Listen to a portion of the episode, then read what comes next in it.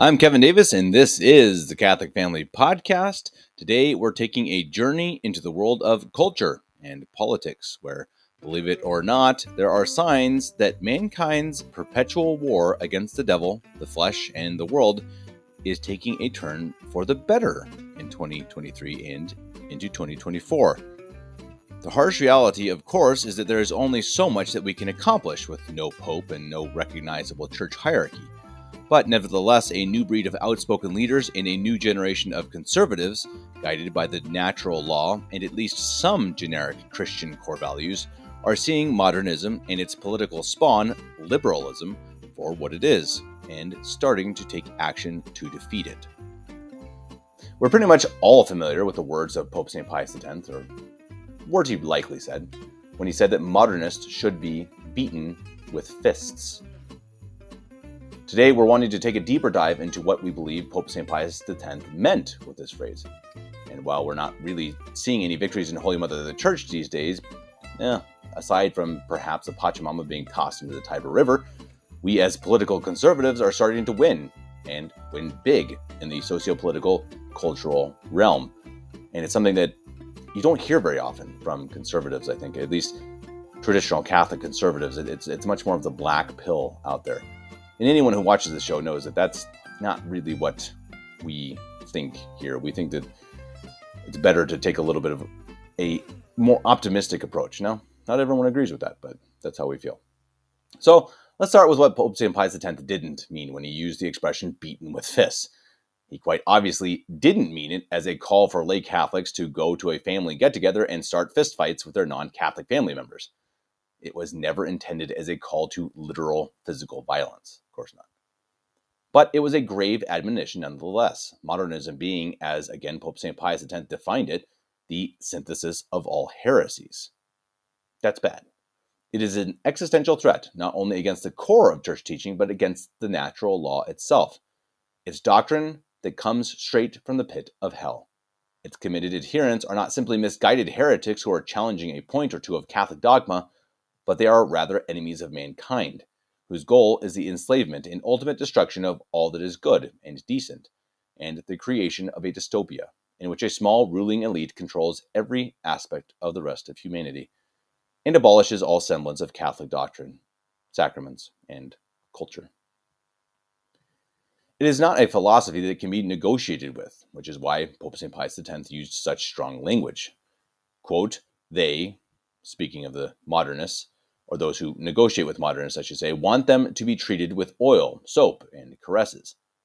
But they should be beaten with fists. Again, you know, even if this quote, which is attributed to Pope St. Pius X, and I, I know some people don't like it and don't say that he didn't actually say that, I think that his attitude towards modernists throughout his entire reign as Pope show that he at least believed this in many ways. Maybe not, you know, I guess literally with fists, I suppose, but the idea of it. He knew that you could not sit around and, and, and you know go to a table with them and and you know what's the word they always say um, discuss with with the modernists. No, you had to fight them you know with with everything you had. The purpose of today's video then is to give someone of a quote unquote roadmap for beating modernists with fists, so to speak. But perhaps more importantly, to show that a new generation of leaders worldwide is understanding the nature of the modernist liberal threat and taking action.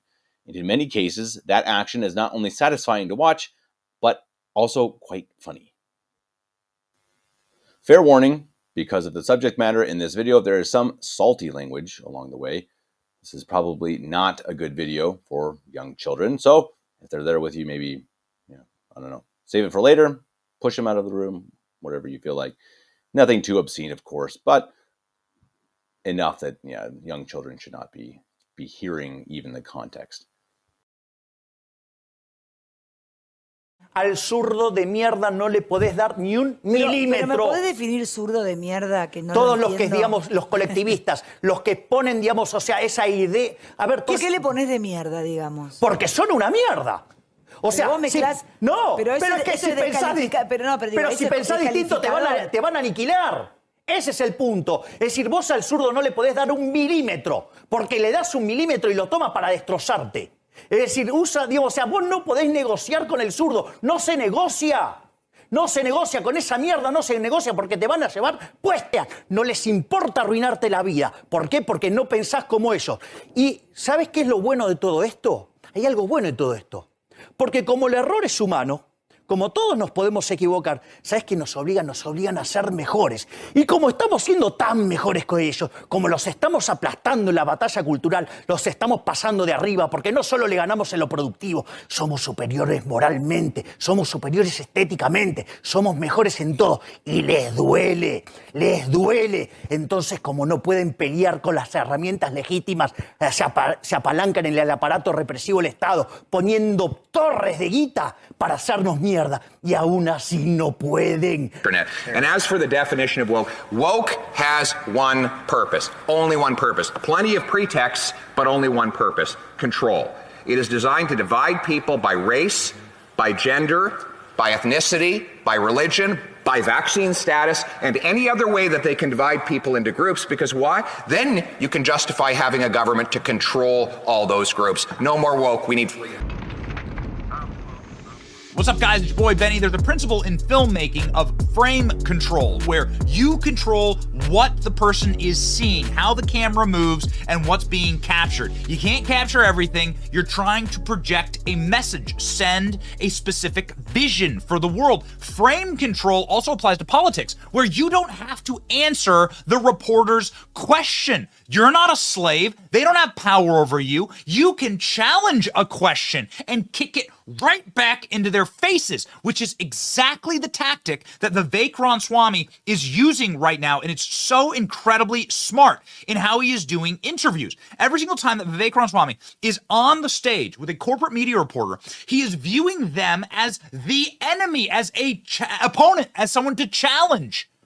And it's creating an incredible series of wins for Vivek. Like, for instance, in this CNN clip, Vivek is asked about Donald Trump and Donald Trump using colorful language. And he's like, What the hell are we talking about this for? You're the problem. You're not covering real issues in America. That's called frame control. He doesn't need to answer the question, which is a trap, which is a signal boost for a specific agenda. You can actually control the entire conversation because you're a free man. You don't have to dance to their tune. It's beautiful. Check this out. This is going thermonuclear right now. Uh, it's Vivek on CNN. That language, they live like vermin. Do you believe that that is, as your uh, Republican colleague Chris Christie has said, neo Nazi rhetoric? This is a classic mainstream media move. Pick some individual phrase of Donald Trump, focus on literally that word without actually interrogating the substance of what's at issue. The word was chosen for a reason. We are in the middle of a cultural war in this country. The well, word you know what? It, it, it's actually describing a series of behaviors. You have Antifa and other related groups that have been burning down cities for the last three years in this country. Would you describe them as wildly vermin? violating the rule of law? We have an invasion on our southern border. We have millions of people crossing our southern border. Let's talk about the substance Okay. of why we have to recognize Would- that we're not in ordinary you- times. would you so use the that language vocabulary of the vermin or not is not what's important. Well, I haven't used that language. So, So you can look at my, my track record on the campaign trail. I talk about the issues. We all talk about them differently. But what I'm not going to do is play some game of focusing on some word that somebody else said without ignoring entirely the substance of what we're actually talking about. A border crisis of historic proportion.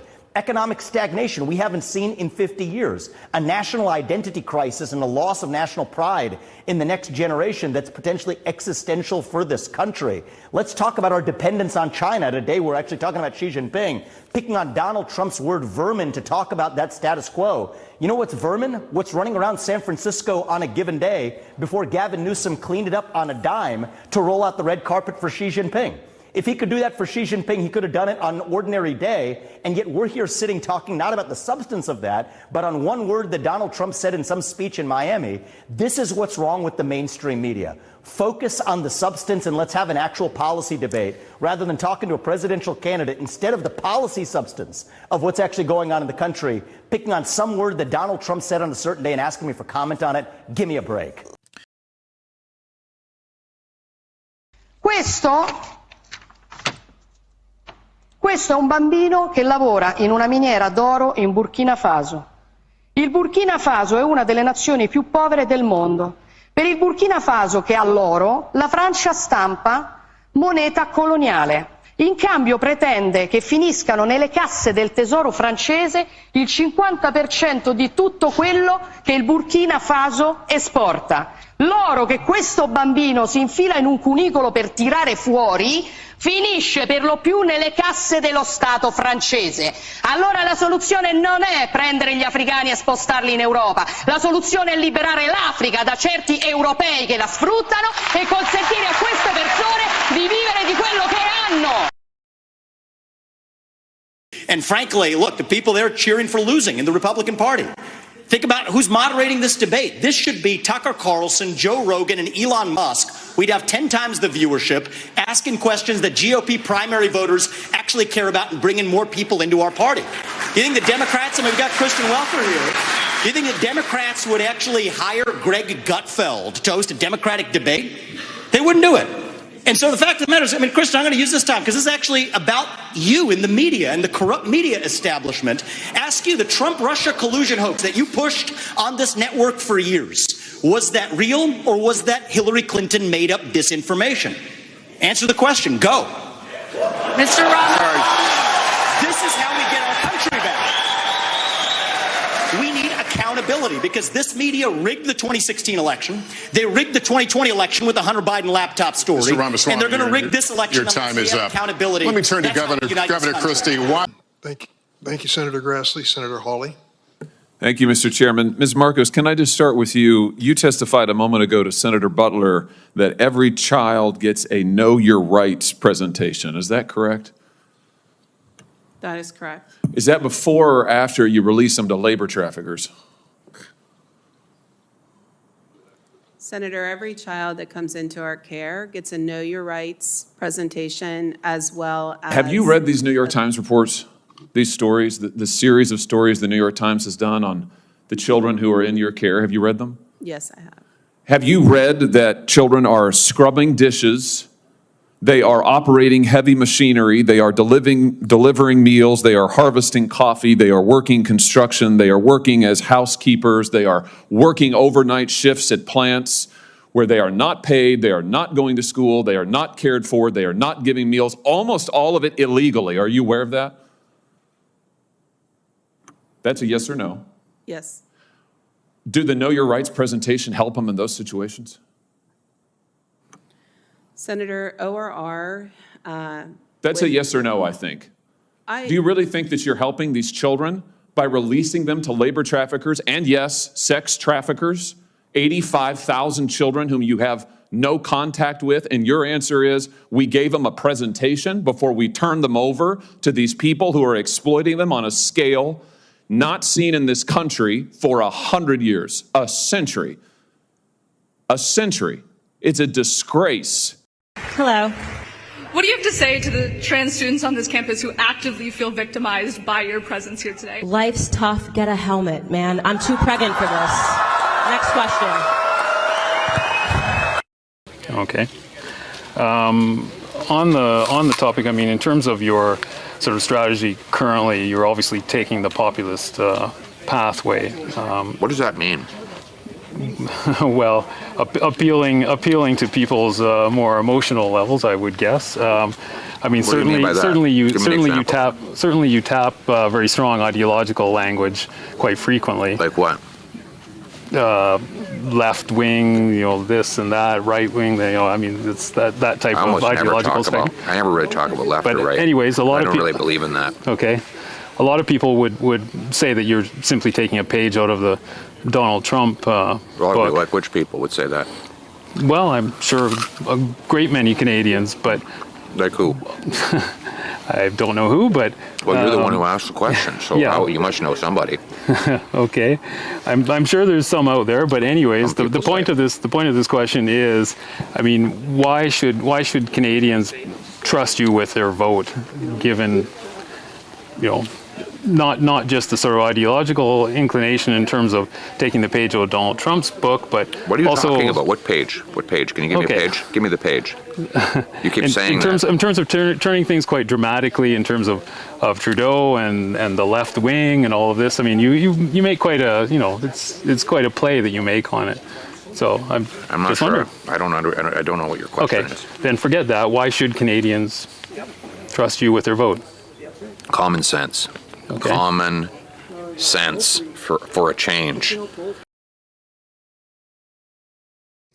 Well, they took my mugshot. It's a big, beautiful mugshot. Look at it. I call it the Mona Lisa of mugshots. It's incredible. Look at that. It's like my phone calls. It's a perfect mugshot. So perfect and so beautiful.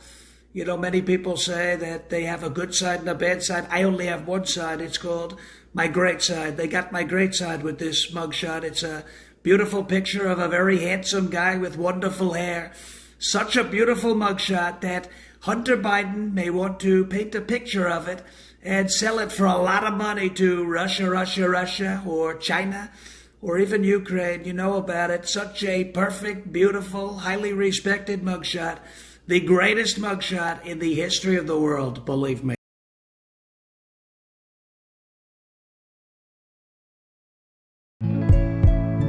A certain kind of light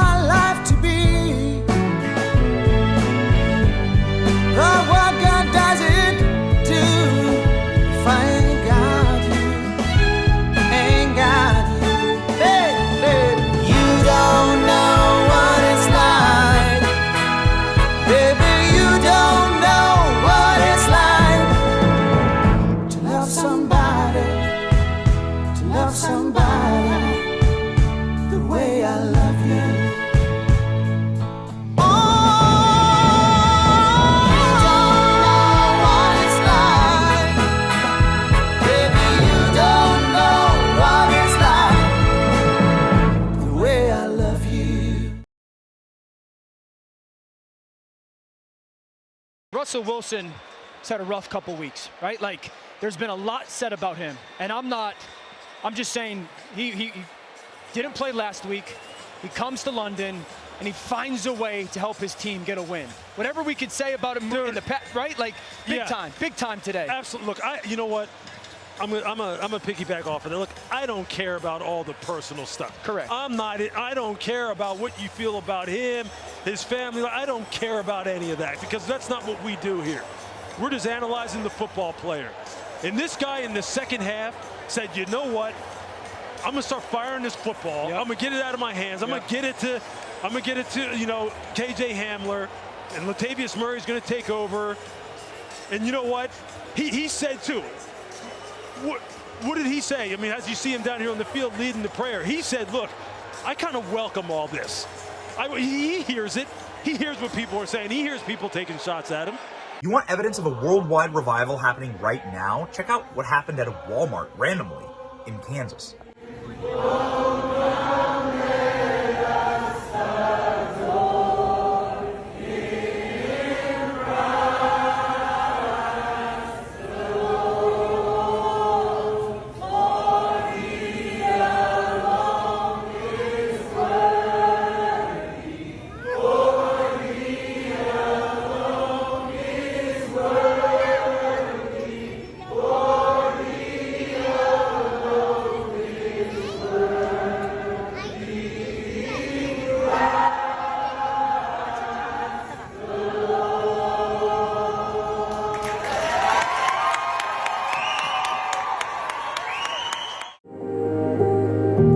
Is Trevor Williams. I'm a Knight, I'm Catholic, and I also pitch for the Pittsburgh Pirates. It's Trevor Williams. Now with at least six innings or more without allowing a run. Pretty phenomenal.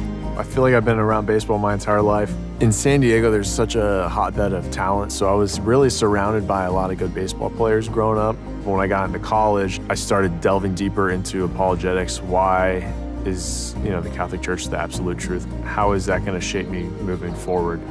I know baseball is not the most important thing in the world. I take my job very serious. I do have bad days where I feel really down because I let my team down and I let myself down. But um, at the end of the day, I know the sun comes up tomorrow morning. As I do these things, I help, you know, build the kingdom of God. My faith to me is more than just going to Mass on Sundays. The prayer that I pray every time before I go pitch, I have a, a St. Benedict crucifix on my locker, and I say, Jesus, I trust in you. You know, sometimes you need to get your butt kicked a little bit to, to really humble you and bring you back down. When I think about Jesus, the, the first word that comes to mind is hope. He's my hope. And this world, man, it can get crazy sometimes. Within the revered baseball sanctuary of Dodger Stadium, a rare postgame Sunday cathedral emerges with a different pitch delivered by a future Hall of Famer. What anchors you? What gives you hope past this world? For us, that's Jesus. Jesus is our eternal hope. Clayton Kershaw, Dodger teammates, and manager Dave Roberts returned the Dodgers Faith and Family event to engage devoted participants after a four year absence. We've had it here for a long time. Once COVID hit, we kind of forgot about it. And with everything that's gone on this year, as a team, it just kind of felt like the best way to show what I stand for and what some of our teammates stand for is we believe in Jesus and we get to talk about it. And we've got a cool platform to be able to bring fans out and hear it.